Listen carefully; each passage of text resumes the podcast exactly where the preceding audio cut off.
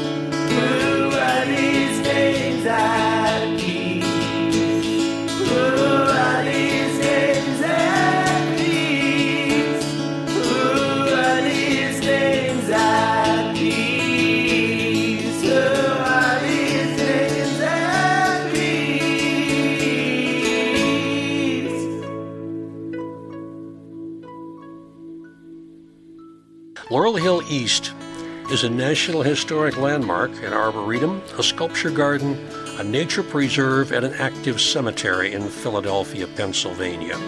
It opened in 1836 and it remains a popular visiting spot for tens of thousands of visitors every year. Its sister cemetery, Laurel Hill West, located across the Schuylkill River in Bala Cynwyd, was founded in 1869.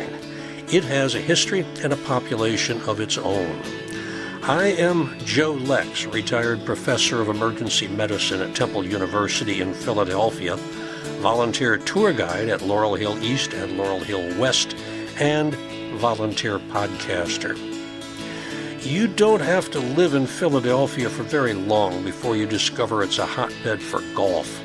With dozens of courses in and around the city, it's a good game for men and women alike. Laurel Hill is the final resting place of many American golf pioneers. Ida Dixon was the first woman golf course architect in the country. Hugh Wilson and Charles Thomas were two of the six architects who made up what is called the Philadelphia School. The two of them helped build four of the top ranked courses in the country. Charles Baily met his final fate on the fourth green of Merion East Cricket Club. Plus, you'll learn about cleeks and condors, heroic holes and featheries, Randolph Scott, Mary Queen of Scots, and a golf hole called the Mae West, among other things. Even if you're not a golfer, there are things for you to learn on today's All Bones Considered Laurel Hill Stories, suited to a Tee golf course pioneers.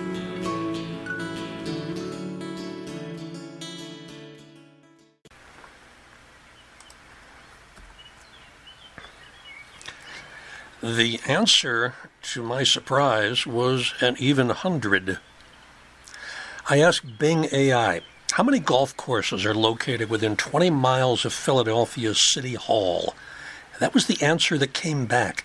Eight golf courses in the city, five of them municipal. Among the other 92 are 22 public, 13 municipal, and 55 private courses. I drilled down. How many golf courses in Bucks County? Answer 11. Delaware County 15. How about Chester County? 30. Montgomery County 58. Camden County across the Delaware 13. They are literally everywhere, many hiding in plain sight. I randomly searched around the Philadelphia area on Google Earth and it seemed like there was a golf course every three or four grids.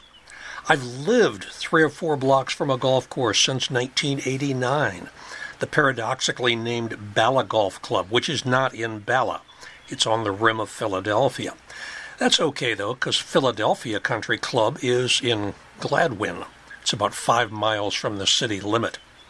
Anyway, if Bing AI and I did our math right, there are 135 golf courses in Philadelphia and its collar counties.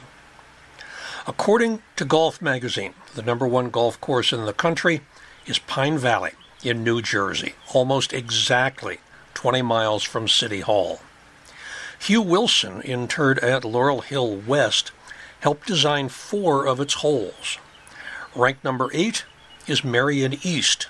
That was completely designed by Hugh Wilson. Number 10 is Los Angeles North, designed by Laurel Hill East resident George C. Thomas Jr. He also designed Riviera, number 14, and Bel Air, which somehow missed the cut of the top 100. It's one of the six classic golf clubs in Los Angeles. And the ubiquitous Frederick Winslow Taylor, who finished fourth in the golf competition at the 1900 Summer Olympics, spent years working on the grass for putting greens, which is used at Pine Valley to this day. So Laurel Hill residents are completely or partially responsible for four of the top 14 golf courses in the country. Games like golf have been played in Europe since the Middle Ages, but the game that involves a club, a ball, and a hole in the ground developed over several centuries in Scotland, which all golfers now recognize as their mecca. The earliest playing fields were on the Scottish linksland, sandy deposits along the seacoast left over centuries by the receding ocean and wind. Linksland, from the Old English word hlinc, H L I N C, was not suitable for agriculture, but it was ideal for using a stick to skitter a small round object across the ground toward a target. Links is now often used as a generic term for any golf course. Let's hit the links. But a links is only one of several types of courses. There's also a parkland course, which is inland with lots of trees and lush grass. A heath course, found mostly in the British Isles. There the ground is covered in gorse and heather.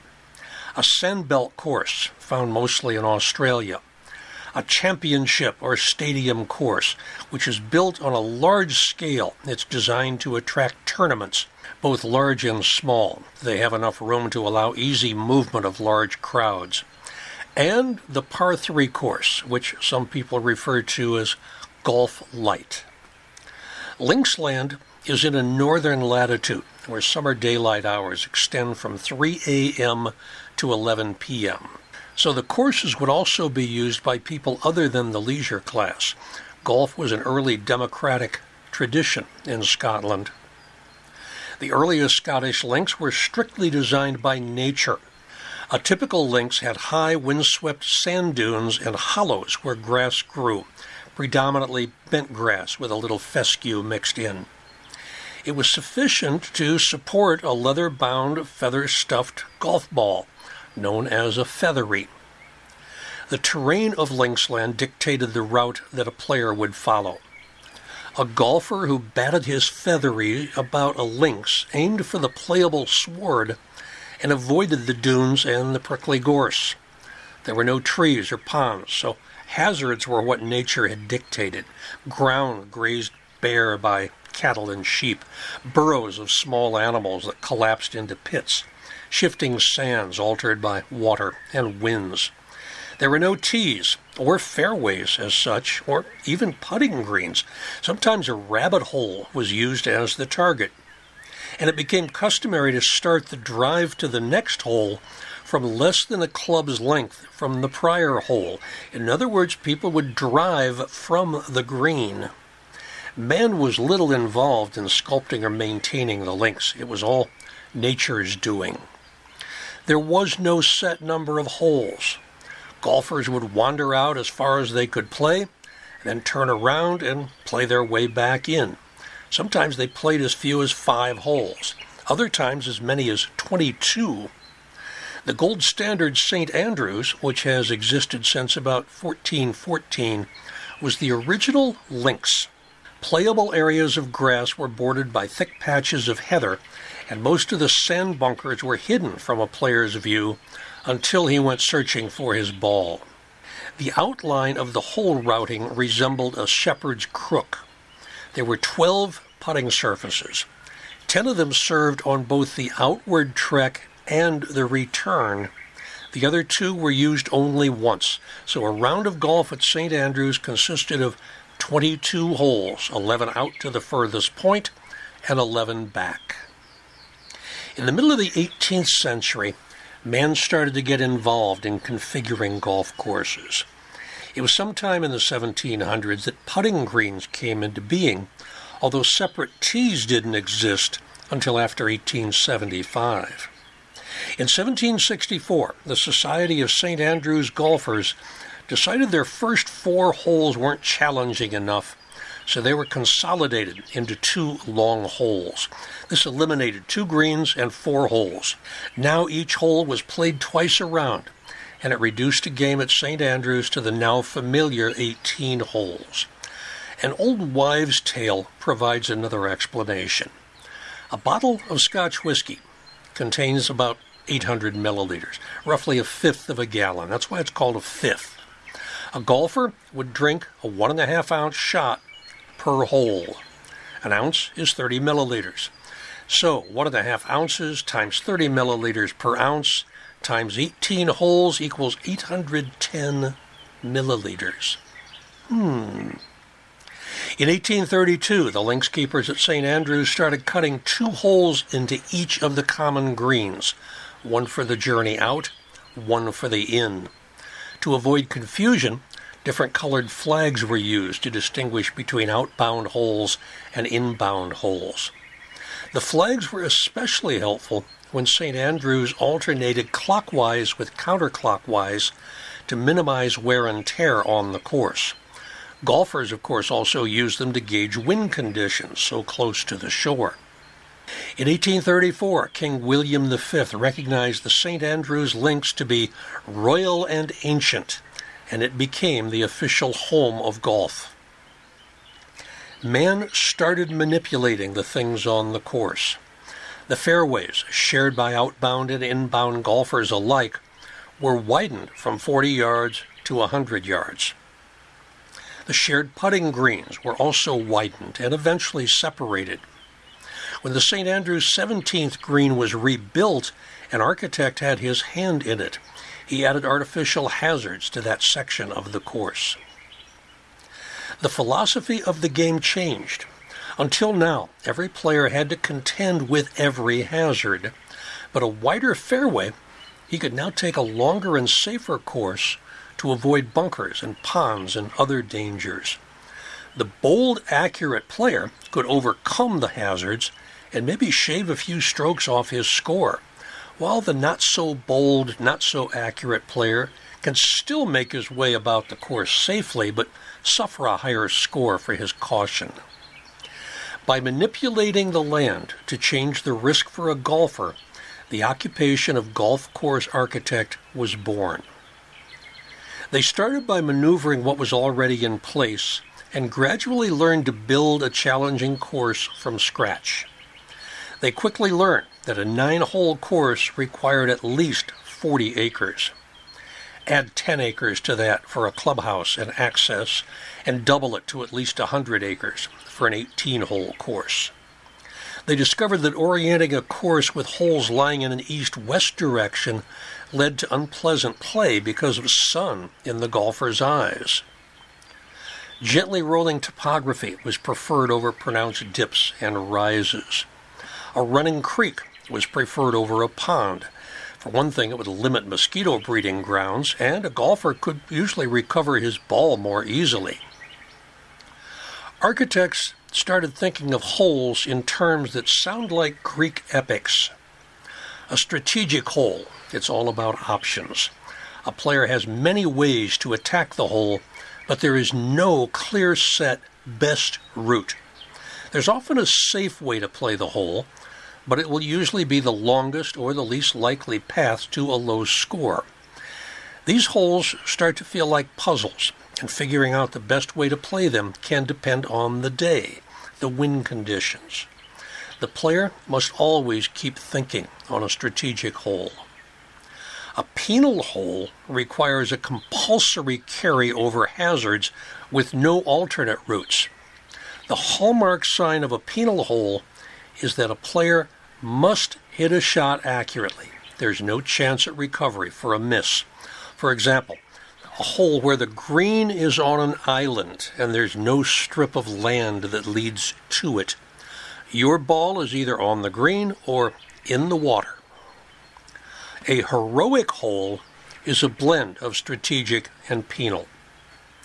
A player is given the option to absorb risk for a greater reward. Imagine a hole that wraps around water. The further you are willing to carry the water, the shorter your approach shot. You can try to carry a shot over a lot of water, be a hero, or you can play it safe, away from the water. Heroic holes often bait players into trying a challenging shot and then penalize them sharply. But there's still lots of strategy to these holes. There are different paths, all with different amounts of risk. Purists refused to call newer courses links. So they invented new terms to describe inland and, by implication, inferior golf courses. The first term was green, which led to derivatives like greenkeeper, green fee, green committee. Later, golfing course became popular, and finally, golf course. I mentioned the feathery earlier as the ball that was used. Feathery goes back to ancient handball games of royalty and royal princesses. Sports such as track or wrestling were almost exclusively male, as they had an obvious training function in a world of physical prowess and military leadership. Leisure sports, such as handball or its derivatives, tennis and golf, were the prerogative of people who had leisure, such as royal princesses. In 1567, Mary, Queen of Scots, was accused by her enemies of playing golf at Seton Hall only a few days after the murder of her husband, Lord Darnley, in which they said she was implicated. She practiced archery and tennis, which women usually played with the assistance of a servant, so golf is not out of the question. A feathery. A feathery was made from three pieces of partially sewn leather stuffed with wet feathers or down and then sewn shut. As the feathers dried, they expanded. As the leather dried, it shrank. Afterwards, the balls were painted white for protection and so that they could be found. An average ball maker would make two to three balls a day, but an expert ball maker could make 50 to 60 featheries in a week. In 1844, with an apprentice, Allan Robertson made 2,456 feathery golf balls. A top quality feathery would sell for five shillings, or a crown, or 60 pence, though all of those are a twentieth of a pound. But that five shillings is more than $20 per ball in today's currency. It could carry a surprising distance.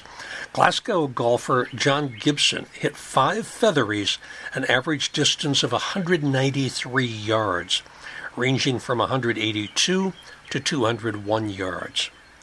Because of their cost, golfers often hired a fore caddy or someone to stand on the fairway to keep an eye out for the ball.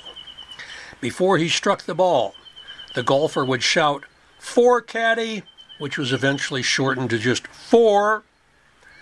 Caddy, by the way, was the Scottish term for an all purpose porter or errand boy. The feathery was eventually replaced by the gutty, which was molded out of gutta percha.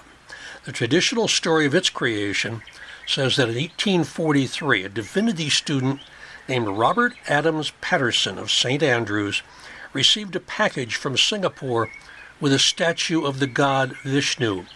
For protection, it was packed in gutta percha, a dried gum resin from the Malaysian sapodilla tree. Paterson tried heating and molding it to make golf balls, but his early experiments were not successful. After he graduated and emigrated to America, his brother continued his work to create an acceptable prototype golf ball, which he stamped Paterson's Composite, patented. Starting in 1848, gutties started to replace featheries. Gutta percha was also used in canes and walking sticks. History buffs will recall that in 1856, United States Representative Preston Brooks used a gutta percha cane as a weapon in his attack on Senator Charles Sumner on the floor of the Senate. The first gutties were smooth, But golfers soon noticed that the ball went longer and straighter after it acquired some nicks and blemishes, so they began to intentionally damage the surface, scuff up the ball. A saddle maker in St. Andrews used his tools to create regular grooves in a new ball, which was now called a bramble because of its resemblance to bramble fruit. The initial reception to the gutty was mixed. It was not demonstrably better than a feathery, but it cost a lot less and it lasted a lot longer. The cost of a gutty was one shilling, much cheaper than a feathery, and it was a main factor in bringing golf to the masses. Eventually, gutties were good enough and popular enough to replace the featheries, and a new era of golf was born. The gutty lasted until about 1900. In 1898, Coburn Haskell of Cleveland, Ohio, drove to nearby Akron, Ohio for a golf date with Bertram Work, superintendent of the B.F. Goodrich Company. While he waited in the plant for work, Haskell picked up some rubber thread and he wound it into a ball, which he bounced. It almost hit the ceiling. Work suggested Haskell put a cover on his creation, and soon the rubber Haskell golf ball overtook the gutty and led the way to wound rubber balls. The now familiar dimple pattern was added a few years later. Uh, what about the clubs? In the earliest days of golf, a set of clubs consisted of long noses for driving, fairway clubs or grassed drivers for medium range, spoons for short shots, niblicks used like wedges, and a putting cleek a club with virtually no angle in the head. They were made of wood. The shafts were ash or hazel, and the heads were made from tougher fruit wood like apple, holly, and beech or pear. The club head was connected to the shaft with a splint and then bound with a leather strap. Wooden clubs were expensive due to the time and effort that went into making them, and they were prone to break. Now, around 1750, the first club heads made of iron emerged from local blacksmith shops. They were used for niblicks or wedges.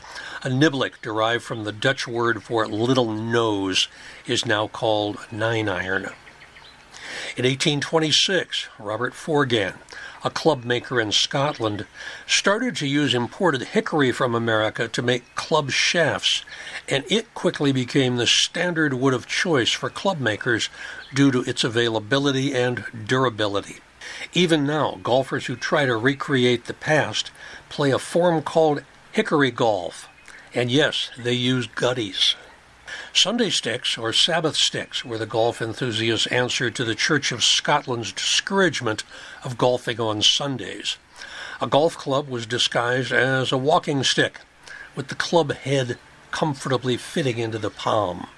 When the golfer was unobserved, he reversed the stick and he played a few holes. With the discovery of drop forging techniques in the 1870s, factories started to mass produce iron club heads, which made them more consistent, lighter, and superior to the ones made by blacksmiths. In 1908, it was discovered that grooves on the club face could increase backspin and generate more distance. All of these changes were adopted in pursuit of the par. A par is the predetermined number of strokes that a proficient golfer should require to complete a hole. Par is primarily determined by the playing length of each hole from the teeing ground to the putting green. Holes are generally assigned par values between 3 and 5, which includes a regulation number of strokes to reach the green based on the average distance a proficient golfer hits the ball, and two putts. On occasion, factors other than distance are considered when setting the par for the hole. These include altitude, terrain, and obstacles that result in a hole playing longer or shorter than its measured distance. In general, a par 3 hole for men will be less than 260 yards from the tee to the green. A par 4 hole will be 240 to 490 yards. Par 5 will be 450 to 710 yards, And par 6, yes, a few do exist, will be more than 670 yards. For women, the distances are shorter. A score of one stroke more than par for a hole is known as a bogey. This was recognized as the number of strokes that a merely good golfer should take on each hole. It first came to use in England in about 1890, based on the phrase bogeyman and a popular music hall song, Here Comes the Bogeyman. Players competed against Colonel Bogey, an imaginary player who scored a predetermined number of strokes on each hole. The winner of the competition was the player who had the best match play score against Colonel Bogey. The term gave the title to a 1914 British marching tune, Colonel Bogey March, which you can almost certainly whistle.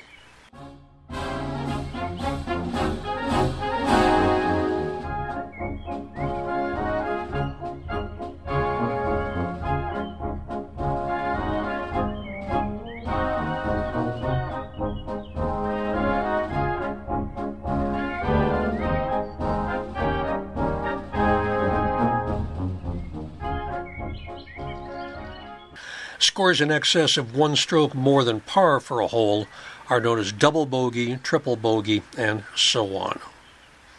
A hole score of one stroke less than par is known as a birdie. This expression was coined in 1899 at the Atlantic City Country Club in Northfield, New Jersey. Three Philadelphia golfers, George Crump, who later was architect for the Pine Valley Golf Club about 45 miles away, William Pulteney Smith, a founding member of Pine Valley, he's interred at Laurel Hill East, Section 10, and his brother Ab Smith, Laurel Hill West in the Rockland section.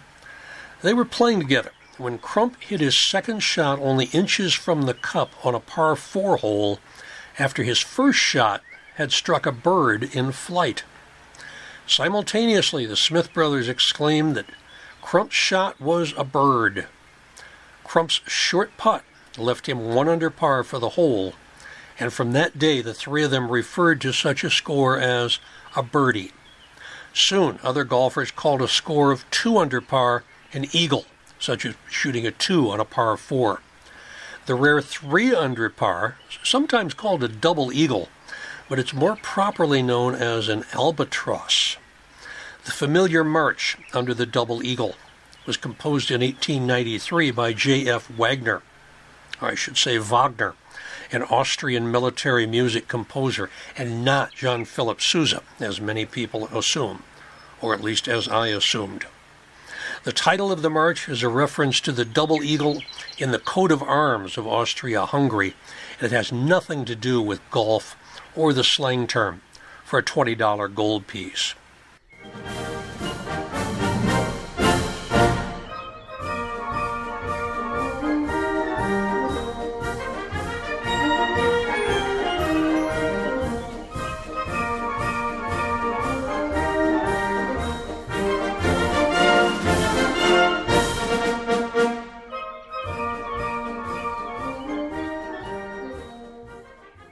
Now, what about a four under par? Is that even possible? Yes, but it means you either have to shoot a hole in one on a par five or a two on one of the rare par six holes scattered around the country. Four under par is called a condor. Golf apparently came to North America in the 17th century. In December 1650, near Fort Orange, in the modern city of Albany, New York, a group of four men were playing kolf, K O L F, in pairs for points. In July 1657, several men were cited and warned not to play kolf on Sundays. In December 1659, an ordinance was issued to prevent playing kolf on the streets of Albany due to too many windows being broken.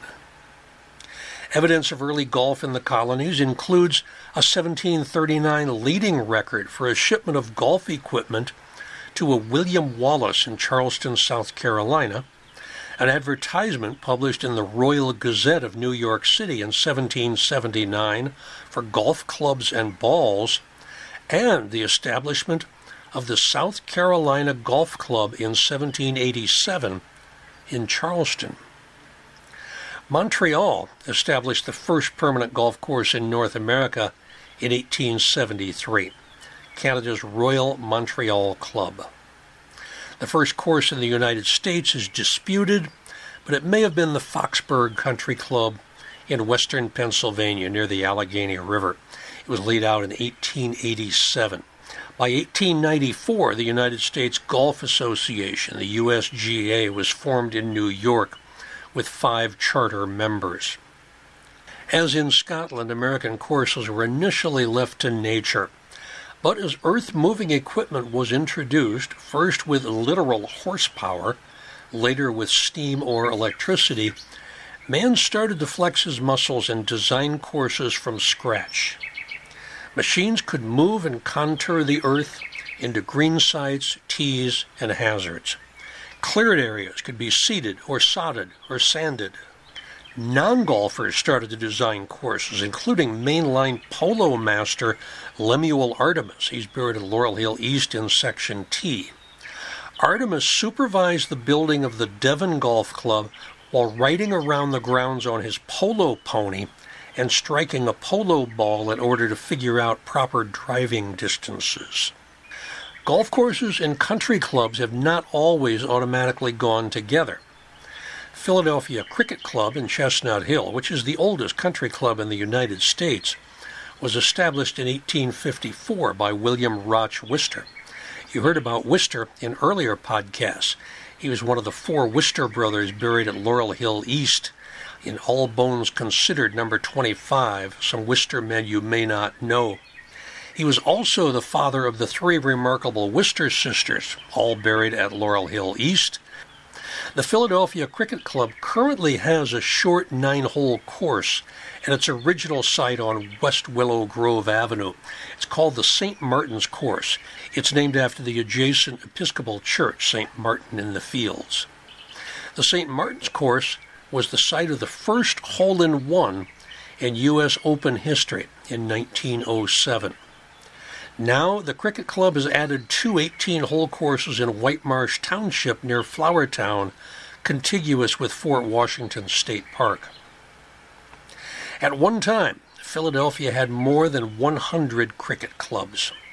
They incorporated other sports activities such as croquet, bowling, and tennis, all played by women as well as men. Members at three of these clubs were also attracted to golf.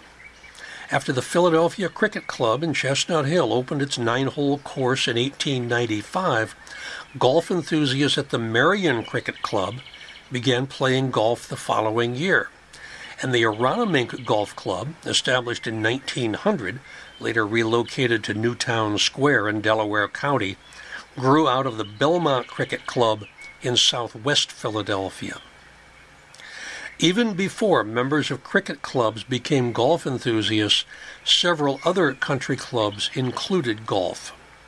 In 1890, socially prominent Philadelphians, including John Christian Bullitt, 1824 to 1902, he's buried at Laurel Hill East in Section P.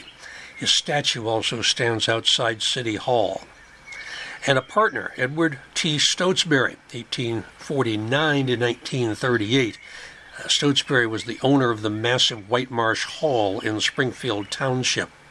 They founded the first non cricket centered country club in the area, the Philadelphia Country Club, which was established in 1890 on City Avenue. Liveried coachmen met trains from Center City to bring members to the club. The Philadelphia Country Club purchased Steinberg, which was the former country estate of Dr. George H. During. He's buried at Laurel Hill East in Section 14. Steinberg was located within city limits adjacent to Fairmount Park. Now, this was initially a club where members could ride and drive and play polo. But two years after it was founded, the Philadelphia Country Club added a nine hole golf course. Two of the holes were on land leased from Fairmount Park.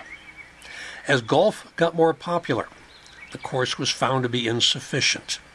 And in 1924, the club purchased property on Spring Mill Road in Gladwyne, which could, quote, be reached by automobile in 30 or 35 minutes from City Hall, end quote. Their 18 hole championship golf course opened in 1927. After the success of the Philadelphia Country Club, the City Avenue area became a location of several more clubs, including the Bala Golf Club, established 1893 on Belmont Avenue within the city limits, and the Overbrook Golf Club, established 1900 just outside the city on property that later became the site of Lankenau Hospital. Other new country clubs opened throughout the Philadelphia area in the years surrounding the turn of the 20th century. The Harper's Official Golf Guide of 1901 listed about 40 clubs in the Philadelphia area. As golf's popularity boomed in the early 1900s, the need for new golf courses grew, but the lack of architects was glaring. New York City and Boston boasted the spectacular championship tests of National Golf Links of America, the Garden City Club, and Myopia Hunt Club. Philadelphia was in desperate need of a great course of its own.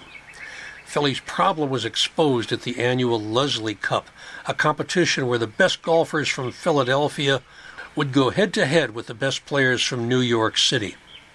After several years of sound defeats, a few of Philadelphia's top players pointed to the lack of a local championship test as the reason for their losses and began discussing the fine points of architecture and exploring architecture projects in their backyard. This group of gentlemen became known as the Philadelphia School of Architecture, and together they would build many of America's most iconic classic golf courses the membership of the Philadelphia School, four Philadelphia natives Hugh Wilson, A.W. Tillinghast, George Crump, and George Thomas. There was one Boston transplant, William Flynn, and one Pittsburgh resident, William Fownes. Two of them, Wilson and Thomas, are interred at Laurel Hill.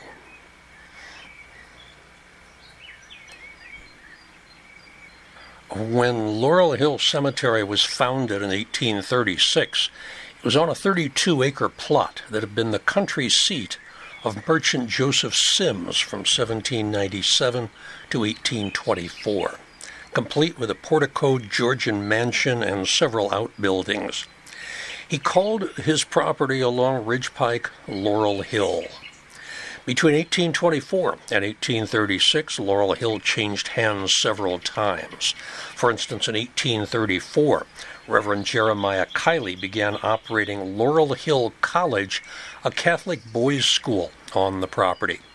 I've related a lot of this early history of the cemetery in All Bones Considered number one. When the new cemetery owners put out requests for bids for an architect, it was assumed that one of Philadelphia's eminent architects, either William Strickland or Thomas Ustick Walter, would land the job. And much to the surprise of most people, especially William Strickland, the job went to Scottish immigrant John Notman. If those names sound familiar, Strickland was architect for the magnificent Merchants Exchange on Walnut Street and the recently in the news Second Bank of the United States. He has a cenotaph or an empty grave at Laurel Hill in Section D. It's very close to the gatehouse. He is interred in the wall of the Tennessee State Capitol building. That was his final project in Nashville. That's where he died. Thomas Ustick Walter is interred under a totally illegible marble stone in Section G. He designed the dome of the Capitol building in Washington, D.C. And after his success with Laurel Hill, John Notman went on to design the Athenaeum, Hollywood Cemetery in Richmond, Virginia, St. Mark's Episcopal Church on Locust Street, St. Peter and Paul Cathedral, many, many other buildings. Between 1836 and 1839, there were seven major buildings on the cemetery's site. Notman's major contribution to the architecture of Laurel Hill was, of course, the Roman Doric gatehouse. But he also built a one story stone chapel, rectangular, one room colorfully lit from the east by a stained glass window. The chapel only lasted a few years.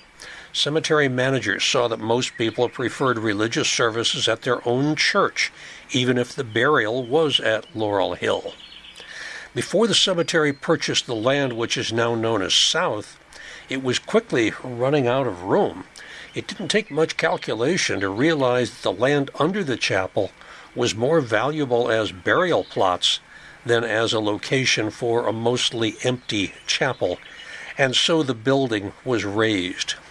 This section, now available for burials, retained its original name, Chapel and soon those plots sold also. Now, I've talked about some people buried in the chapel section.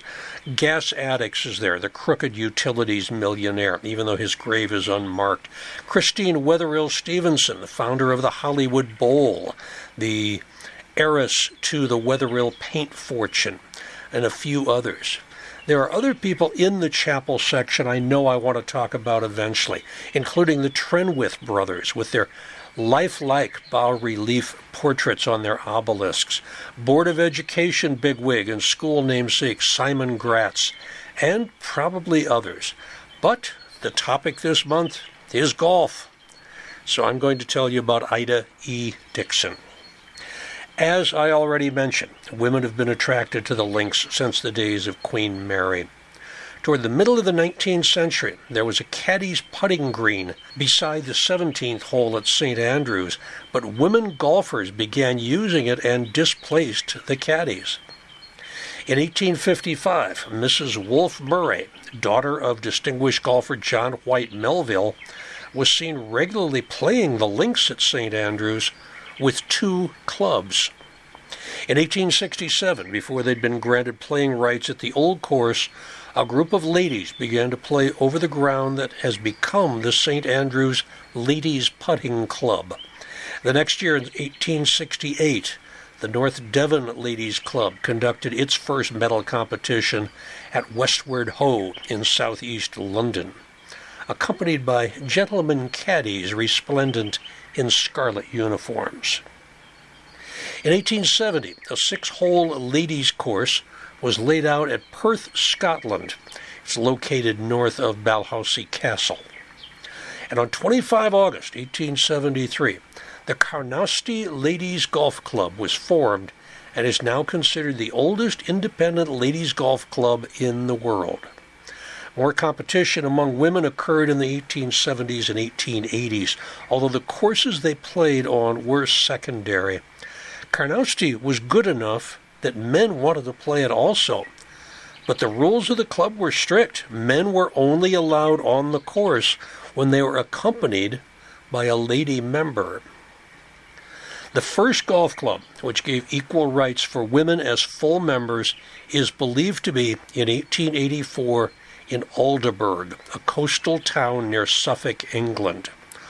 Aldeburgh was probably chosen because the wife of the course and club organizer, Skelton Anderson, was Elizabeth Garrett Anderson, the first female doctor in Britain and the mayor of Aldeburgh. Woman mayor in 1884. While ladies' golf clubs were temporarily popular in the United States, they had all but disappeared by the beginning of the 20th century. One exception is the Ladies' Golf Club of Toronto. Now, in early days of the sport, people wore their normal clothes, though 18th and 19th century male golfers did wear brightly colored jackets to warn passersby of the dangers of flying golf balls. Victorian golf dress for women, complete with crinolines, bustles, and multiple petticoats, was somewhat constricting, and it gave women little opportunity for a free swing which undoubtedly influenced the type of golf or putting that women enjoyed. Edwardian fashions which followed were no more accommodating, although most of the younger women golfers favored a simple straw boater, white blouse, and a long black skirt. The impressive millinery of the day, which was de rigueur, was held in place by sturdy hat pins that had golf motifs. Skirt bands were worn to prevent the wind from blowing their skirts around. There were skirts with straps that could adjust the height, and gloves were always worn. Women's golf dress at this time made it look like they were more likely to go on an expeditionary force than a leisure activity. By early 20th century, many women were wearing the same oversized flat caps as the men, and shortly afterwards, showing ankles became acceptable. It was earlier in America than it was in Britain, but this greatly relieved the muddy skirt problem. By the time of the flapper era, golf dress was beginning to be more functional, although still basically streetwear. In 1933, an Italian golfer named Gloria Minoprio competed in the British Ladies Championship in what was the smartest golfing outfit ever worn by any golfer. This was the first sight of a woman in trousers. They were called slacks on the golf course and to say it caused a stir is an understatement. Her costume is now in the possession of the World Golf Museum in St. Andrews. And apart from her attire, Gloria's other claim to immortal fame is that she played in the British Championship from 1933 to 39 with only one club and a spare and once she arrived at the tee late in a yellow Rolls Royce. She remains the only golfer, man or woman, to ever win a major golf championship match using only one club. The first USGA Women's Amateur Championship took place in 1895 at Meadowbrook Club in Hempstead, New York. The Women's Golf Association of Philadelphia was founded in 1897 with four founding clubs that are going to sound familiar Aronimink, Merion, Philadelphia Country, and Philadelphia Cricket. At the 1898 National Women's Championship in Ardsley on Hudson, New York, second place was grabbed by Edith Brooke Burt from the Philadelphia Country Club. Miss Burt, who died at 87 in 1952, is interred in the shrubbery section at Laurel Hill East. Buried in the chapel section, Lot 89, born on Christmas Day of 1854, Ida Elizabeth Dixon is today recognized as the first female golf course architect in the United States and probably the first in the world. Ida's father was John Gilbert, 1805 to 1877, a wholesale druggist with an office at 1913 Arch Street. He had married Catherine Hatfield, about whom I can find virtually nothing. I can also find nothing about Ida in the newspapers until she married a wealthy Quaker businessman, Henry P. Dixon, who owned a company that made fireplace grates and was an executive with the Pennsylvania Railroad. In the style of the times, Ida Dixon was thereafter referred to in the newspapers as Mrs. Henry P. Dixon. The wealthy socialite couple lived at a large Wallingford mansion known as the Gables, where their neighbors included Shakespearean scholar Horace Howard Furness, ethnologist Carolyn Furness Jayne, and her husband, zoologist Horace Jayne. All of them are buried at Laurel Hill East. Wallingford is contiguous with Swarthmore in the western suburbs of Philadelphia in Delaware County. Ida and Henry Dixon both served on the governing committee at the Springhaven Club. It is not clear how Ida took on the job of designing the course, but she did so, and it opened in 1904. She was about 50 at this time. This was her only attempt at designing a golf course. The course has been modified over the past century. Three holes were rebuilt in 2005. But it is a heroic course. It's the blend of penal and strategic that I've talked about before. There are more than 80 bunkers, and five holes have water hazards. From 1911 until her death in 1916, Ida also served as president of the Women's Golf Association of Philadelphia, which had been formed in 1897. Ida has only been recognized as a golf pioneer in the late 20th century.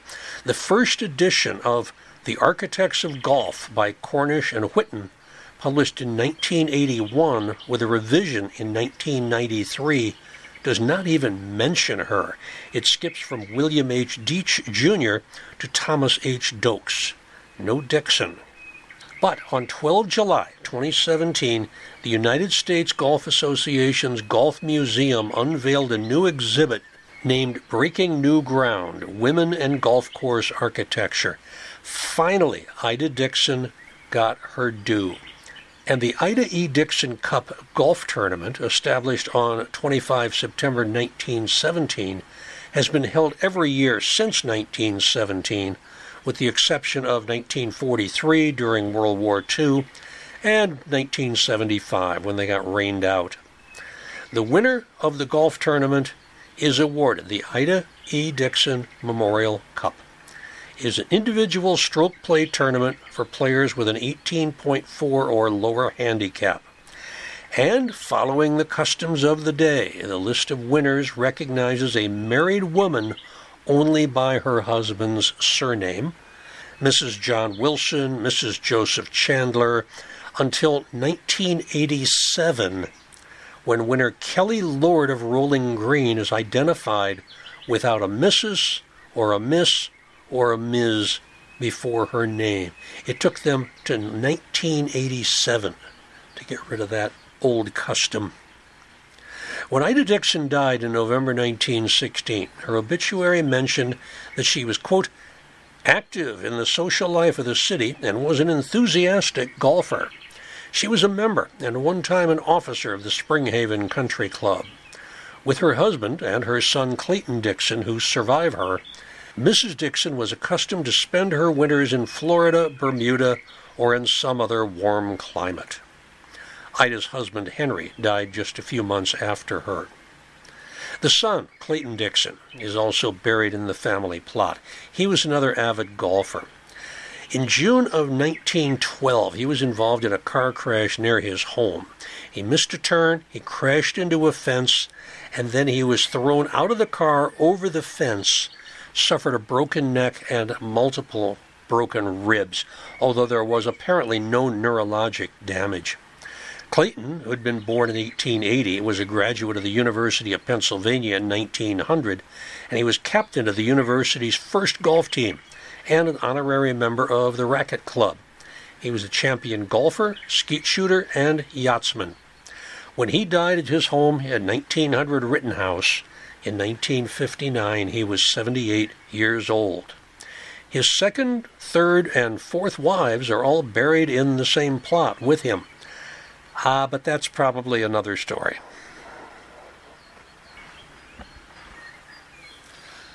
Sports have their shrines, their meccas.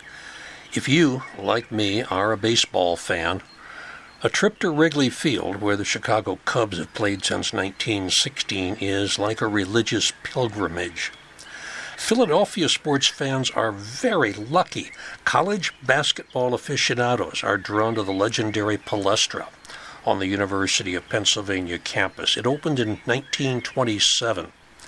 About a block from the Palestra is Franklin Field, which was built in 1895 and has been in use ever since for track and field and football. The Penn Relays, the Eagles played there for many years.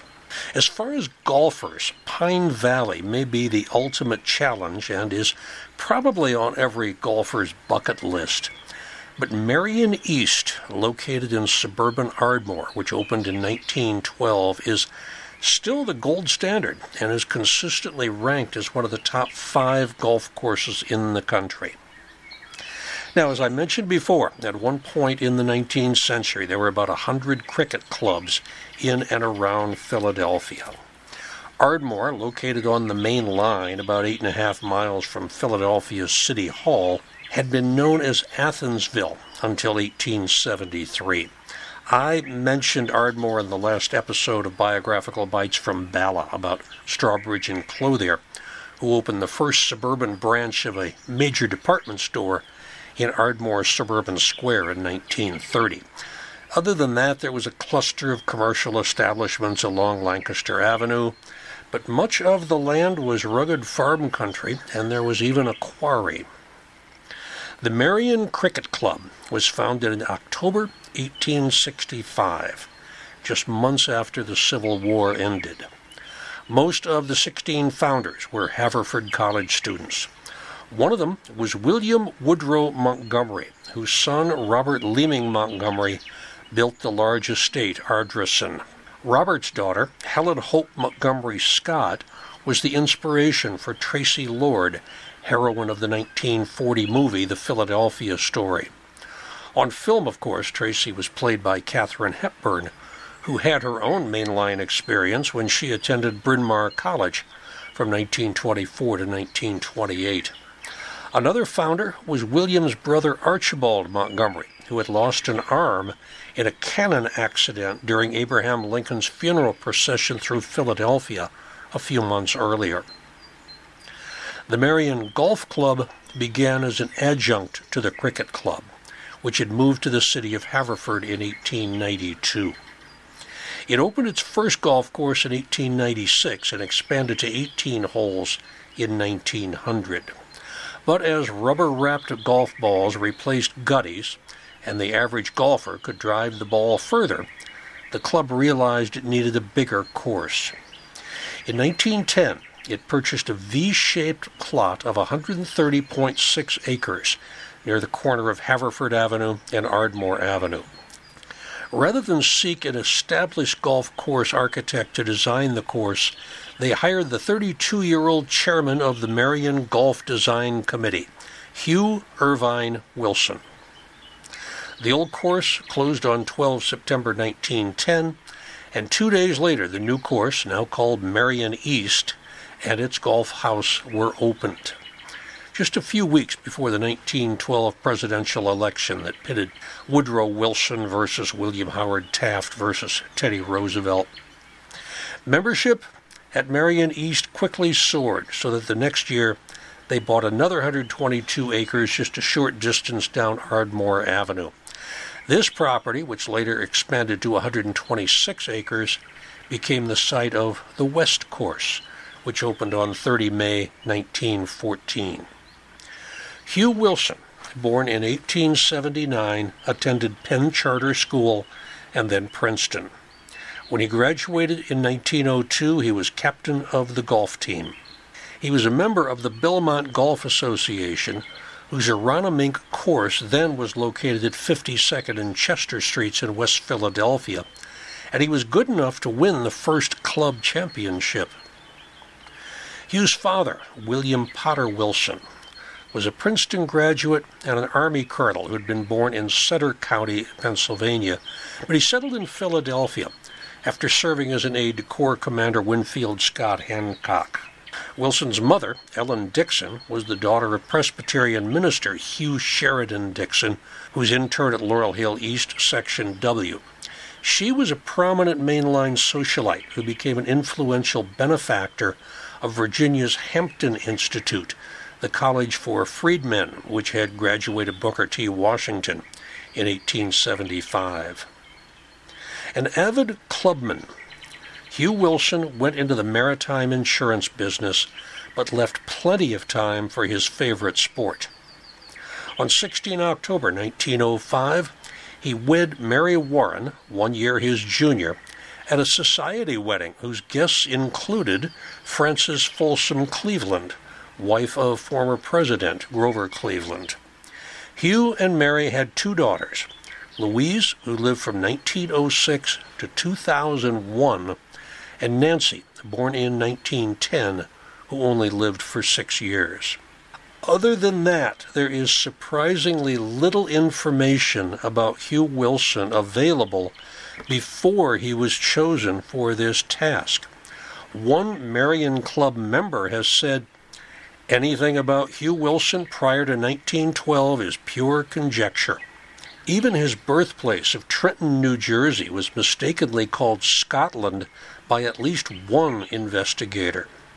A 1925 obituary says, From the time he was a young man until the day of his death, he suffered from physical handicaps, which periodically brought him much pain and distress. He succeeded in keeping his personal tribulations from his friends and showed them only a cheerful, helpful disposition, such as is possessed by but a few men. He also kept this debilitating condition from public knowledge. I could find no indication of what it might be. Starting from scratch to build a golf course, Hugh Wilson had nothing to unlearn before he set out to divine this V shaped course. He could make it up as he went along. When Merion Golf Club submitted its application to the National Registry of Historic Places in 1992, it stated Wilson undertook a seven month journey to Scotland and England in 1911 to study their fabled links. Yet no one has ever found a record of him traveling to those places before construction started in 1911, the year that grading and seeding occurred. Another oft repeated legend is that while Wilson was in Europe studying golf courses, he decided to extend his stay, so he gave up his ticket on the first and only voyage of the RMS Titanic. That's a terrific story. But again, there's no proof that had happened. Several golf course historians have noticed the similarities between Merion East's third hole and the renowned 15th hole at North Berwick, or the depression in front of the 17th green copying the Valley of Sin on the 18th at St. Andrews. The 116 bunkers, nicknamed the White Faces of Merion for their glaring sand, also reminded many of various Scottish links. Wilson also eliminated blind holes where traps could not be seen. In just over 130 acres at Merion East, he crammed features that were not seen in courses twice its size. Every hole has an elevation from tee to green, a sloping fairway, or both. For golfers whose strength is power and distance, they have to master the subtleties of golf to conquer Merion. The World Atlas of Golf says that Merion is a classic example of a course that encourages attack but rewards only those with the skill to hold its fairways and strike the ball truly from them, as well as the nerve to putt greens that are as swift as ice. Despite its relative postage stamp size of 6,544 yards, Merion East is held in reverence by nearly all golfers. Once the king himself, Arnold Palmer, said, What this fine course tells us today is that touch and control are as important as power in golf, although the combination is unbeatable.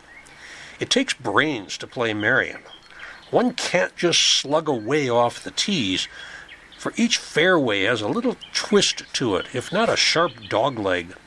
The greens are wonderfully varied, fast, and filled with subtle breaks. Jack Nicklaus once said, Merion is a perfect example that a golf course does not have to be long to be a great test of golf. Its strength is its subtlety. Raw power off the tee may be a big asset on a lot of our fake new championship courses, but at Merion it will do you more harm than good unless it's combined with accuracy. It looks like if you would ask 10 different golfers what's so striking about Merion East, you might get 10 different answers. Sports Illustrated once compiled what it considered the best 18 golf holes in America, and it selected number one and number 11 at Merion. It's the only course represented by more than one hole. The symbol of Merion East has from the beginning been the red wicker baskets that sit atop the flagstaffs to show where the hole is located on the green. Unlike flags, they do not waver in the breeze and can't help the golfer plan the next shot. Hugh Wilson purportedly borrowed this idea from the Sunningdale golf links outside of London. But a visitor from Sunningdale many years later denied that they'd ever used baskets. Another tale is that while he was on his inspection tour over heath courses in Scotland, Wilson noted some shepherds who carried a similar basket on the top of their crooks to keep their lunches safe from nosy, hungry sheep. That's another great story, but there's no proof. Nowadays, the baskets are woven from dampened cane by a woman in the Carolinas who prefers to remain anonymous. She only makes about 10 every year, although there is a smaller version that's used on the practice green, and there are decorative versions which can be used as centerpieces in the clubhouse dining room. The baskets are dyed dark red out, reddish orange back. They don't wear out. They have tempted more than one souvenir hunter, however, so the ground crew gathers them at the end of every day and puts them back out the next morning. If you ever see the red basket any place other than the Merion Club, it is almost certainly illicit. Hugh Wilson did such a good job at Merion East that he was chosen to design Merion West, the Cobbs Creek course in West Philadelphia, Seaview in Galloway, New Jersey, and Phoenixville Country Club's nine hole course. Seaview was founded by public utility magnate Clarence H. Geist, whose massive Laurel Hill West mausoleum sits on an island simply called Geist Triangle, and which has a stained glass triptych. Geist was also a founder of Boca Raton, Florida, and he probably needs a podcast of his own one of these days.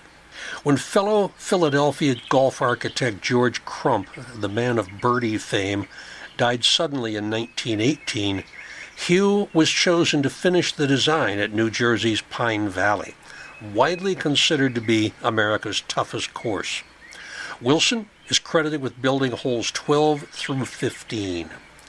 Pine Valley, by the way, lacks fairways, roughs, and chipping surfaces and is essentially an 184 acre bunker where nearly any stray shot spells disaster. Golfers love it. Unfortunately, Hugh Wilson did not live to claim the glory of creating what is still one of the top 10 courses in the country more than a hundred years after he envisioned it, a course he called the Little Jewel. In 1925, he died of pneumonia at age 45 in his home at 705 Montgomery Avenue in Bryn Mawr. After services at the Bryn Mawr Presbyterian Church, he was buried at Laurel Hill West in the Montgomery section, not far from the bell tower. Dozens of caddies laid flowers on his grave. His gravestone is unremarkable and easily missed unless you know where to look. I do include him on the This Sporting Life tour that I give every year at Laurel Hill West, however. Merion has had 18 United States Golf Association championship tournaments, more than any other course. The first USGA men's tournament at the East Course was the 1916 U.S. Amateur. That was the first time that golf legend Bobby Jones appeared in a national championship. He was 14 years old. Jones won his first U.S. Amateur in 1924, also at Merion. In 1930, Bobby Jones had won the British Amateur, British Open, and U.S. Open, and came to Merion to try and achieve what people thought was unattainable. He cruised through the first four rounds of match play to the final 36 hole match against Eugene Homans on Saturday. Match play counts who wins a hole as opposed to stroke play, which tallies every shot. After the morning round, Jones was comfortably ahead by seven holes. Word got out, and the gallery swelled to 18,000 for the afternoon round, which forced the competitors to require an escort to get to the tee and the greens. When both players parred the 11th hole, Jones was eight holes ahead with seven to play and he was declared the winner. Atlanta newsman O.B. Keeler used the term Grand Slam to describe his feat, and the term has stuck. Seven weeks after the tournament, Bobby Jones retired from competitive golf at age 28. Merion East had been his final crown. There is a plaque set in a rock next to the 11th hole tee box that commemorates Jones's victory. Other U.S. amateur championships occurred in 1966, 1989, and 2005. Additional legendary happenings at Merion East. Ben Hogan's one iron shot on the 18th hole at the 1950 U.S. Open. There's a plaque commemorating this shot on the 18th tee. Also at the 1950 Open, Lee Mackey shot a record 64 opening round. This has been matched only once since then by Ben Crenshaw in the 1981 Open. Mackey's second round was 81, 17 strokes higher than his first round. Other U.S. Opens at Merion were in 1934 when Ben Hogan and Byron Wilson both missed the cut.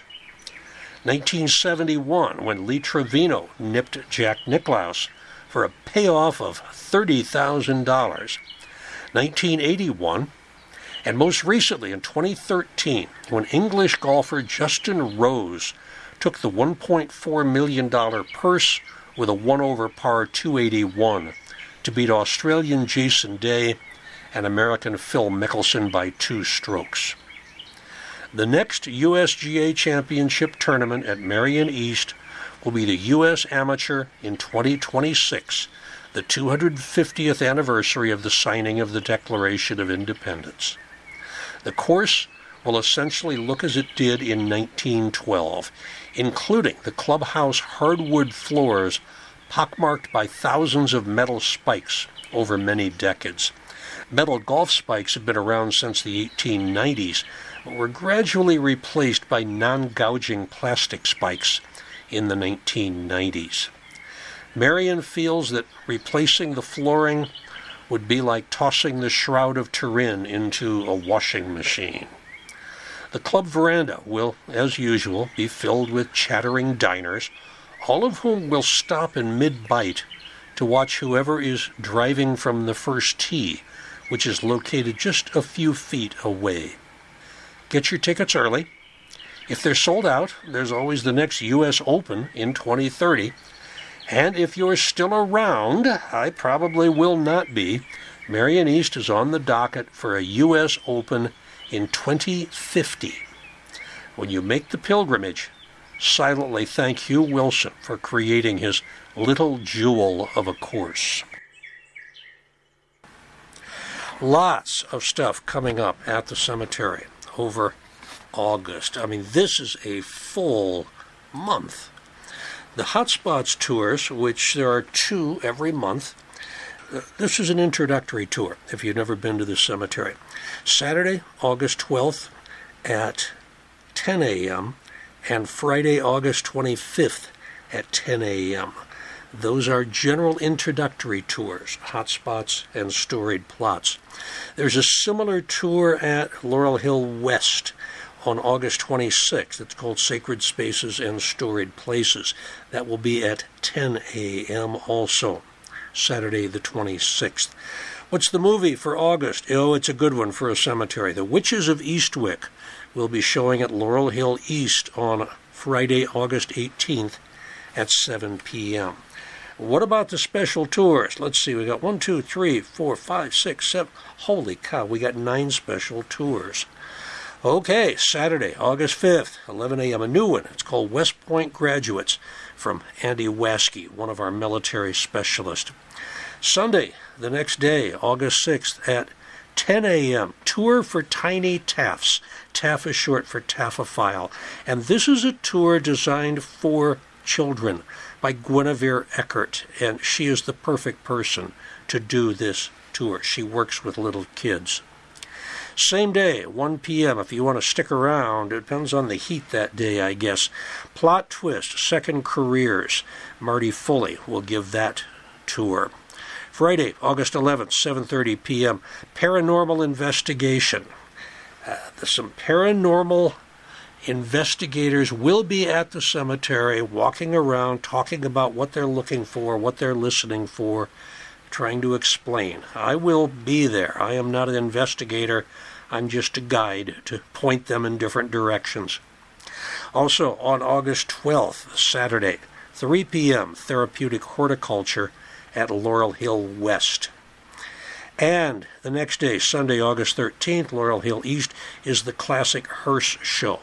It is from 10 a.m. until 4 p.m. Come in, look around the cemetery, and look at all the fancy hearses that people have brought to display.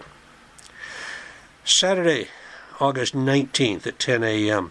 Stop the Presses, printers and publishers of Laurel Hill. Peter Howell is doing that. That's another new tour. The next day, Sunday, August 20th at 10 a.m., not a newer, new tour. It's a classic tour. It's the Heavenly Intonation Tour, Laurel Hill and Music. That is Rich Wilhelms. He's been doing that for years, and I never get tired of it. He's always got new information about musicians that are buried at Laurel Hill East. And finally, I told you there were a lot. Finally, on August 27th, which is Sunday, 10 a.m., unlisted experienced guides, veteran guides, Tom and Patty Stringer will tell you about people who are buried without a marker. And you might be able to find out from them how they find people who don't have a marker. It's really an interesting process. So that's what's coming up at Tours at Laurel Hill for August. Let's get back to the podcast. Sometimes when I start to research someone, I literally don't know what I'm going to find.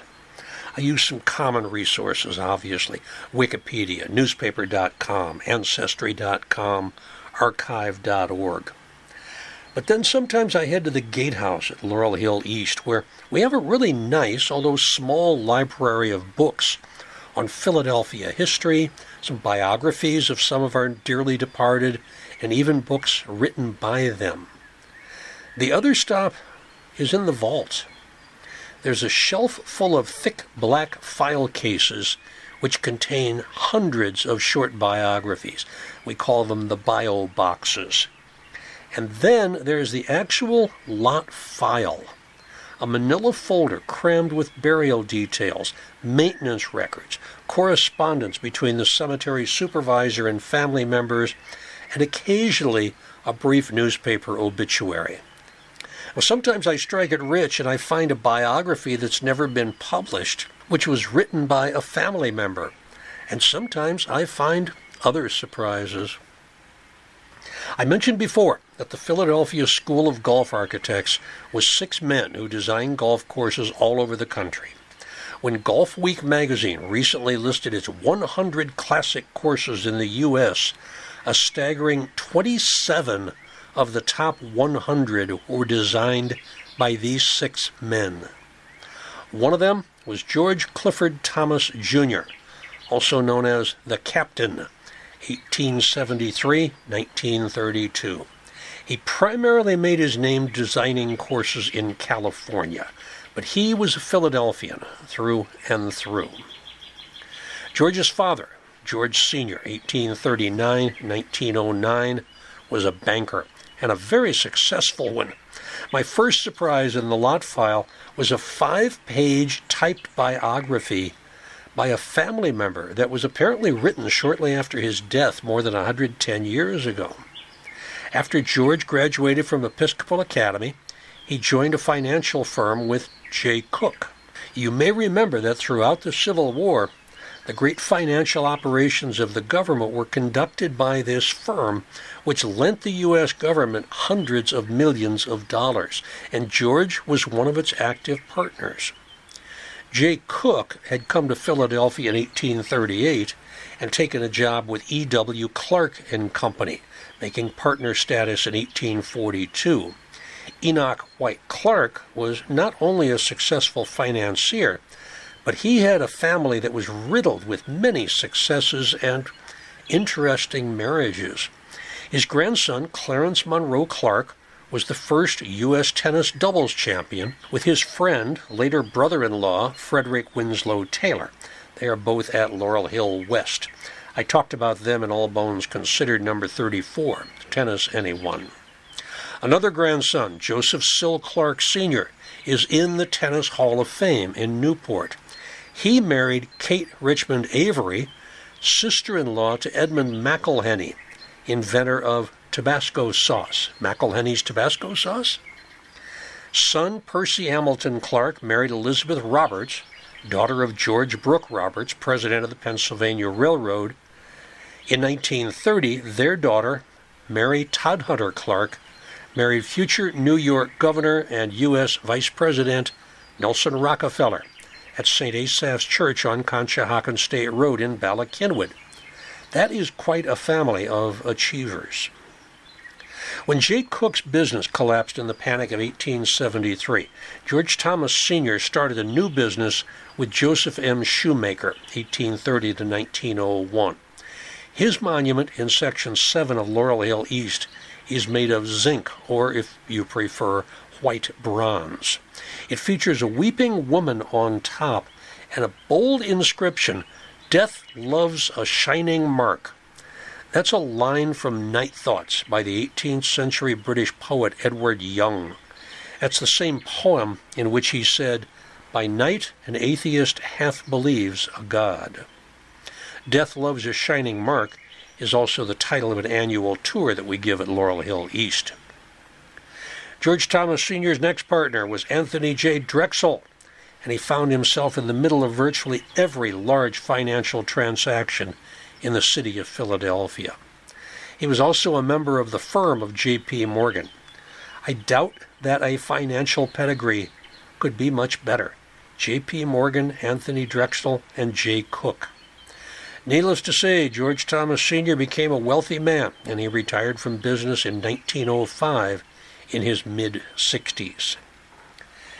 George Sr. was also a philanthropist and a collector, especially of autographs. His giving to the Episcopal Church was legendary. He once purchased 10,000 Bibles and handed them out to whichever school districts needed them. As a ravenous autograph collector, he once owned manuscript letters signed by every signer of the Declaration of Independence, plus a few from Washington and Franklin.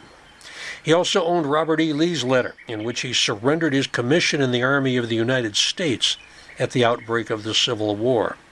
And he had a letter dated 9 August 1853, which was written by U.S. Secretary of War Jefferson Davis, in which he promoted U.S. Grant to the rank of captain.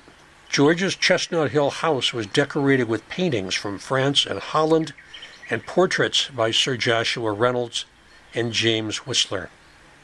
It was into this privileged household and environment that George Clifford Thomas Jr. was born in 1873. Like his father, George Jr. attended Episcopal Academy, and then he graduated at age 21 from the University of Pennsylvania in 1894. He then joined his father's investment firm, Drexel and Company, and stayed until 1907 when he turned his attention to rose gardening. He became a master horticulturalist. He was an expert swimmer, a marginal golfer, and he had learned to fly a plane. He wrote two books on the care and breeding of roses, the first in 1914, the second in 1929. He was responsible for dozens of cultivars. Two of the favorites were Golden Showers Rose and Cascadia. Plus, he raised English setters. He was a co founder of the English Setter Club in America. Many of Thomas's friends called him the captain. During the Great War, he had joined the 96th Aero Squadron of the Army Air Corps. Thomas scholar Geoff Shackelford notes that Thomas was an active pilot and crashed three times during the European fight. It is also thought that he used his great wealth to fund his squadron's activities. Shackelford has written a biography of Thomas. It's entitled The Captain, George C. Thomas, Jr., and His Golf Architecture. It is available from bookstores on the web, but the lowest price that I saw was $325. No local library had a copy of this book, which was published in a limited edition. I emailed Geoff Shackelford more than a week before I wrote this section and he has not answered back. I asked him to share more details on Thomas's early life, especially his time in the military, as I could find nothing. Thomas's interest in golf involved more than playing. In 1908, he designed the Mount Airy Country Club, now called Whitemarsh Valley Country Club, just outside of Philadelphia. It's on his family estate. For years, the Thomas family house served as the clubhouse. The club is still there. It's contiguous with the Morris Arboretum. I will do a podcast on the Morrises eventually. They were brother and sister. And the address of the club is appropriately on Thomas Road. He also crafted two other courses Marion, spelled M A R I O N, in Massachusetts, and Spring Lake in New Jersey. But then he moved to Beverly Hills in 1919 to continue his rose breeding work in a better climate. But once he arrived in California, he became enamored with the possibility of building more golf courses. Thomas's first California contribution was a fabled course at La Cumbre Country Club in Santa Barbara. Now, today the club remains strong, but Thomas's course is long gone. However, it was at La Cumbre that George C. Thomas met William P. Billy Bell, a master shaper, builder, designer, and the two of them would collaborate on most of Thomas's top courses over the next decade. It was Bell that helped fashion the signature Thomas bunker stylings with intricate edges, slopes, and shapes.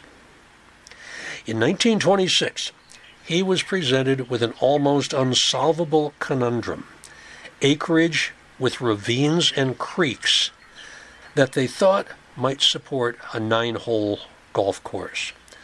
Thomas converted this spit of land into an 18 hole golf course for the Bel Air Country Club. The fairways descend into gorges and then climb out of them, sometimes via a tunnel an elevator. Yes, there's an elevator on the course, and there's an iconic suspension bridge at the stunning 210 yard par 3 10th hole. It calls for a carry of 150 yards across a steep canyon. If you search for photos of Bel Air, odds are they will include that bridge.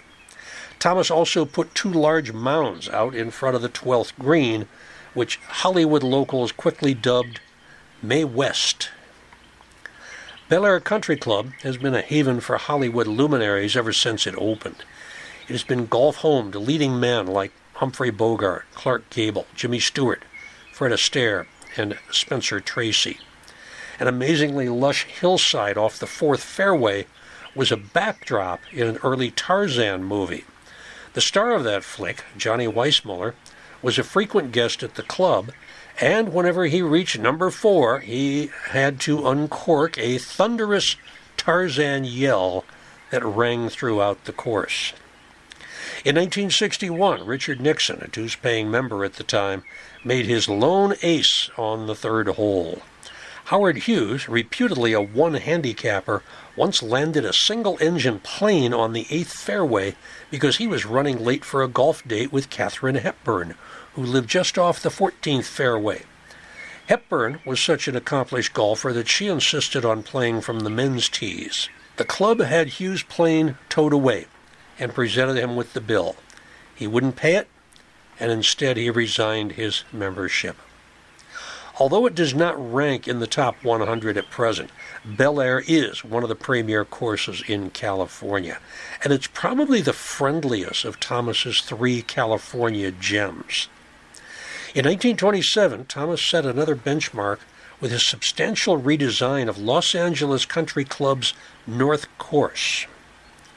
LACC had been established in 1897 on a leased lot at the corner of Pico and Alvarado, two names familiar to any fans of the comic troupe Firesign Theater. Wilshire Boulevard was a dirt road, and Los Angeles sort of grew up around the course. Bel Air to the north, Beverly Hills to the east, Century City to the south, and Westwood and Brentwood to the west. It expanded to 18 holes in 1910. then to 36 holes. It was 1927 28 that George C. Thomas designed the new layout for the North Course. This is from a 1995 article in Sports Illustrated. The smell of old money clings to LACC like stale beer on a frat house carpet. The sprawling clubhouse is understated and comfortable. No gaudy marble here. LA is the only one of the West Side Six that doesn't have valet parking. Of course, there's always plenty of room in the parking lot. There are some 1,500 members, but no need for tee times. There's that little play, even on the user friendly South Course. Explains one member the average age here is deceased. LACC had a reputation of rejecting actors. Bing Crosby built a house on the course, and he was still rejected for membership. Matinee idol Randolph Scott once approached the club about membership, and he was told there's not any room for an actor. Scott pleaded unsuccessfully, Haven't you seen any of my movies? It also had the history of rejecting tournament play, although it did host the Los Angeles Open in 1926, 34, 35, 36, and 40. The first USGA major tournament at the LACC North was June of 2023. This is also the first U.S. Open to be played in Los Angeles since the Riviera Country Club hosted the tournament in 1948. American golfer Wyndham Clark won the $3.6 million purse with a 10 under par 270. The 1948 winner, Ben Hogan, finished 8 under par, and he took home $2,000. It was in 1927 that George Thomas wrote his classic tome, Golf Architecture in America Its Strategy and Construction. This book became the Bible of golf course architecture.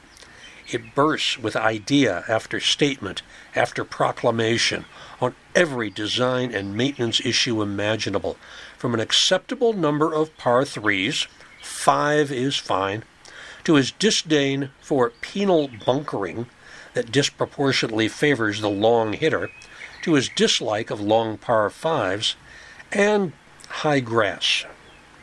Scenery, strategy, balance, and variety are paramount. Wherever possible, natural hazards and helpful kick slopes are to be employed. He sums up nicely, stating, When you play a course and remember each hole, it has individuality and change. If your mind cannot recall the exact sequence of the holes, that course lacks the great assets of originality and diversity. The third George Thomas Jr. California course on everybody's must play list is Riviera, which Thomas built in 1927 for the Los Angeles Athletic Club, not the country club, the athletic club. It is carved from a vast eucalyptus studded canyon three miles from the Pacific Ocean.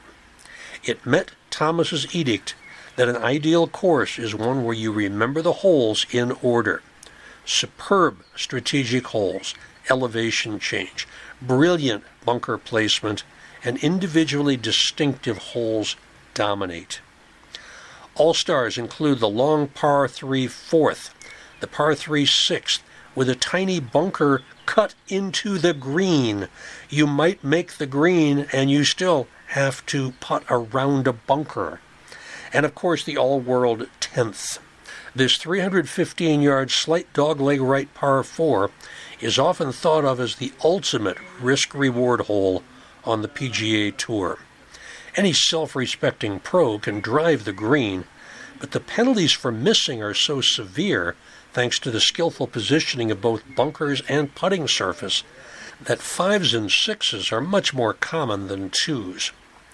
Jack Nicklaus once stated that the 10th at Riviera presents more options than any short hole in the world.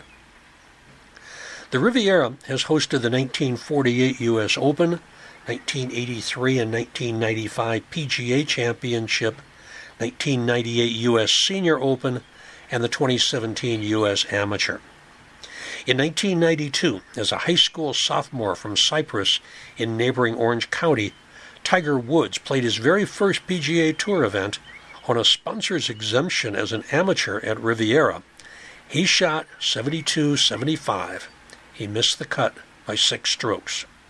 Tiger has never won a sanctioned tournament at the Riviera. But then again, neither did Jack Nicklaus. Riviera is also the course where O.J. Simpson played most of his golf. Like Hugh Wilson, George Thomas never took a penny for designing a golf course. He did it for the love of the game. Thomas is also revered in Catalina and Mexico for his big game fishing exploits. Game fishing became a passion in the late 20s when he would spend days on the water.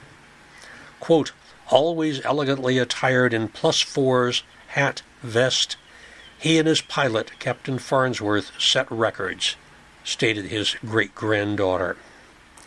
A record marlin catch in Avalon 920 1929 was achieved on an all linen line in 9 hours and 5 minutes. Thomas wrote his Game Fish of the Pacific, Southern Californian and Mexican, with great illustrations and advice for catching tuna, swordfish, marlin, giant bass, etc. Zane Grey was most appreciative, suggesting to Ernest Hemingway that Thomas's book was a great read. In 1901, Thomas married Edna Ridge in Philadelphia. They had two children, George Clifford III and Josephine. In 1932, a heart attack at 58 took this great designer, author, creator, and sportsman of exceptional talents. His body was shipped back to Philadelphia to rest at Laurel Hill East in Section J. Now, here's the other surprise that I got from the lot file it was a receipt from the studios of Louis Comfort Tiffany for ledger stones for the captain and his family. If you go see his grave, remember that those beautiful stones were carved by Louis Tiffany and Company. And finally, in 2008, George Thomas was posthumously inducted into the Southern California Golf Association's Hall of Fame.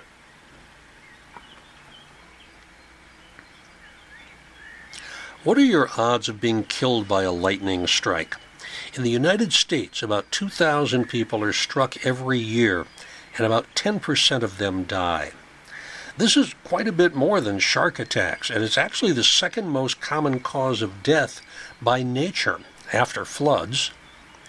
In 2016, The Sun, a British tabloid, printed a story about a heavy machine operator in South Carolina who'd been struck by lightning 11 times. I have only found two people at Laurel Hill killed by lightning. There was a third, a teenage girl. Her name was Alice Hayt, H A Y T. In 1922, after a major thunderstorm, she went searching for her cat and she was found dead with her cat a few feet away from her. Her cause of death was purportedly electrocution after contact with a downed electrical wire, but I also wonder if that might have been a lightning strike. Our most recent lightning victim was a 21 year old college student from Rosemont named Daniel Caesar. He was hiking in the Grand Canyon with three college friends from Rice University in 1993 and he was struck by lightning and he died on the spot. Daniel was a graduate of Shipley School. His tombstone is in the South Lawn section of Laurel Hill West and has an engraving of a guitar and a staff of music on it. But since the topic of this podcast is golf, I will tell you of Charles F. Baily as reported in the Philadelphia Evening Bulletin on 26 July 1933. Lightning killed two men in the mainline district yesterday afternoon when a heavy thunder shower swept over the city and suburbs, causing numerous floods of streets and cellars and breaking the grip of a four day heat wave. Charles Frederick Baily, 31, of Hidden Inn, Haverford, an oil company official and well known golfer, was struck by a bolt on the fourth green of the east course of Merion Cricket Club and was killed. Three physicians who were playing the same course administered artificial respiration on the green, but were unable to resuscitate him. The second lightning victim was Oscar Brown, 47, of Wynnewood Road, Ardmore. Mr. Brown was employed as a gravedigger at the Lutheran cemetery near his home. His body was discovered following the storm by two girls. Miss Margaret L. Dunn and Miss Emma Wolfe, both of Sutton Road, Ardmore, saw the body beside a hedge in the cemetery and notified police. Mr. Baily, who was socially prominent, was playing golf with Thomas R. Holm, son of Thomas W. Holm, a vice president of the Pennsylvania Railroad. Mr. Holm had putted and stepped back to the edge of the green to allow Mr. Baily to putt. The sky was overcast, but no rain had fallen. There was a terrific clap of thunder, and both players, as well as their caddies, were knocked down. Mr. Holm, it was said, was sent spinning 20 feet, and when he regained his legs, rushed to aid Mr. Baily. The caddies called Dr. Donald McFarland, Dr. J.C. Birdsall, and Dr. F.G. Harrison, who were a short distance away. They worked over Mr. Baily several minutes and then ordered him taken to Bryn Mawr Hospital in an ambulance. There he was placed on a respirator where he was kept more than three hours in an effort to revive him. Mr. Baily was one of the most popular golfers in the Philadelphia district. Although he never gained great prominence as a tournament player, he qualified for several important events during the last few years. His playing was confined to friendly matches at Merion Cricket Club, his home club. He qualified for the recent Pennsylvania Amateur Championship at Merion and gave an excellent account of himself in the match rounds. He served on the National Amateur Championship Committee in the tournament held at Merion in 1930. Mr. Baily graduated from Princeton in 1924 and was a member of the Merion Cricket and Rittenhouse clubs. Six months ago, he married the former Mrs. Edith Haynes Beeman. She was said last night to be in Boston. Mr. Baily is survived by his mother, Mrs. Charles W. Baily of Stratford, and a sister, Mrs. Benjamin H. Brewster Coons of Philadelphia. Mr. Holm, with whom Mr. Baily was playing, is a graduate of the University of Pennsylvania and the husband of the former Miss Dorothy Vare and the daughter of Mrs. E. H. Vare Sr., former state senator. An article in the Public Ledger added that the bolt that struck City Hall did no serious damage. It hit the statue of William Penn, danced around the sealwork of Penn's hat, and then followed wires downward. The Philadelphia Record twisted the story a little bit and said that Gravedigger Brown plunged forward into the partially completed crypt after he was struck. Few comments. Baily and Holm were playing at the Merion Cricket Club. The Merion Golf Club did not acquire that name until February 1942 when it split from the Cricket Club. At the time of separation, multimillionaire J. Howard Pew 1882 1971, served as president of both. He's in the massive Pew Mausoleum in the Franconia section of Laurel Hill West. There will be a biographical Bites from Bala about the Pew family later this year. Baily's golfing partner, Thomas Reed Holm, died fairly young of heart failure at age 47 in 1952. His obituary headline called him Thomas R. Holm, golfer. He's interred in New Jersey. Holm's father in law, former Pennsylvania State Senator Edwin Hornberger Vare, is in the Hanover section of Laurel Hill West. Vare's son's wife, Glenna Collett Vare, 1903 to 1989, was the premier female golfer of her day. She is in the Golf Hall of Fame Gene Sarazen called her the best female golfer who ever lived. He put her ahead of Babe Zaharias and many others. I will do a podcast about her one of these days also, and I'm certainly going to include her in my future sports tours. All three doctors who attempted bystander resuscitation are at Laurel Hill. Donald McFarland is in the family plot at Laurel Hill East, Section M. Joseph Cooper Birdsall is in the Moreland section of Laurel Hill West, and Francis G. Harrison is in the Hanover section of Laurel Hill West. That's the same section where the Vares are buried. This was more than 25 years before sternal compressions were found to provide temporary adequate circulation. So the physicians probably used the Schafer method or the prone pressure method of resuscitation where victims were laid face down and compression applied to the middle of the back. This was done to expel air from the lungs. Upon release of the pressure on the back, the air would return to the lungs.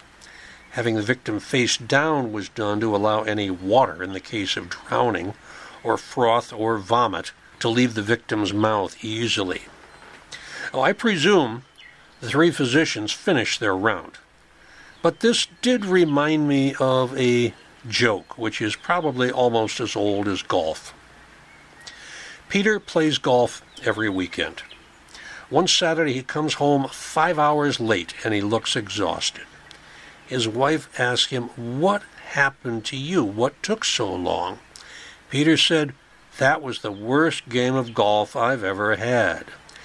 Harry hit a hole in one off the first tee and then he immediately dropped dead of a heart attack. Peter's wife says, Oh my God, that's horrible. Peter says, I know, I know. And then for the rest of the round, it was hit the ball, drag Harry, hit the ball, drag Harry, hit the ball, drag Harry.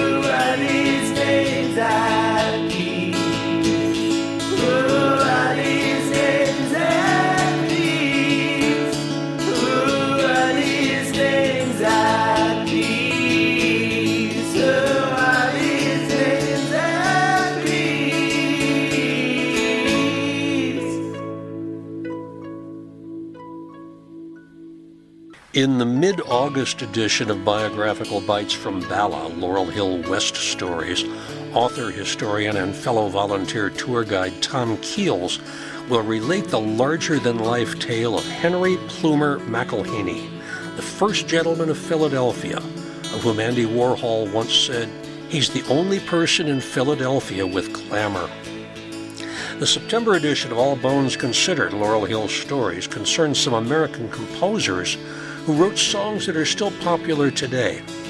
William Kirkpatrick was an Irish born American hymn writer who composed more than a thousand religious songs, including one that has become a favorite Christmas carol. Septimus Winner wrote three songs in the mid 19th century which are still being sung today, especially in schools and at camp. MacEdward Leach was a renowned musicologist who was responsible for making folklore into an academic discipline. And Sophie Lewis Hutchinson married into the talented Drinker family, where she fit right in with the other overachievers and developed women's musicological and gender studies. Laurel Hill East is located at 3822 Ridge Avenue in the East Falls section of Philadelphia. It is an easy walk from the bus stop at Ridge and Allegheny for SEPTA buses R1 and 61. Admission is free. There is parking in the lot across the street, and there's an app that you can download for a self guided tour through its 78 acres.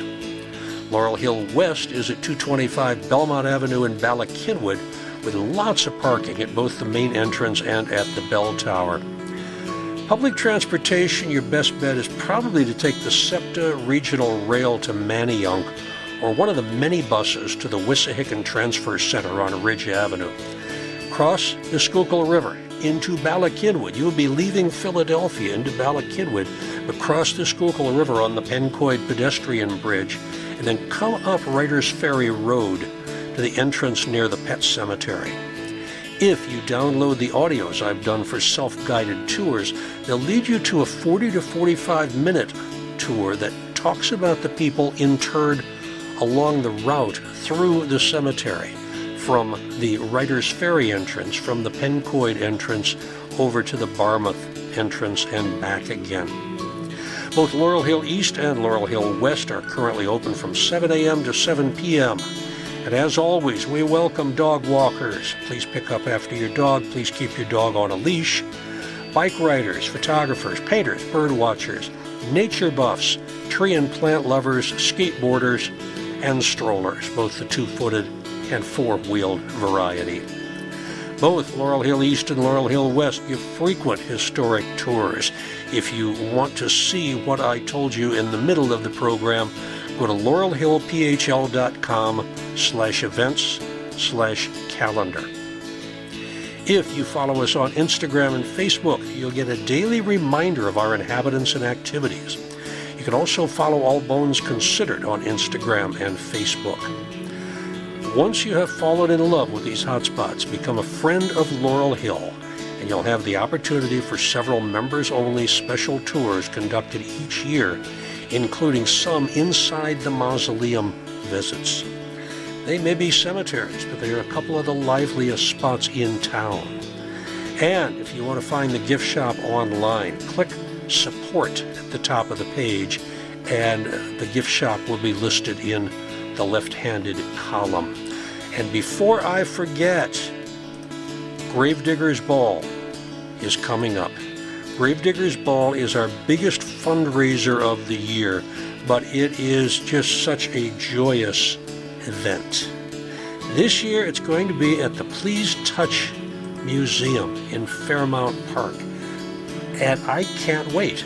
We're going to get a personal guided tour. If you get VIP tickets, which are kind of expensive, but it, it's going to be worth it for you.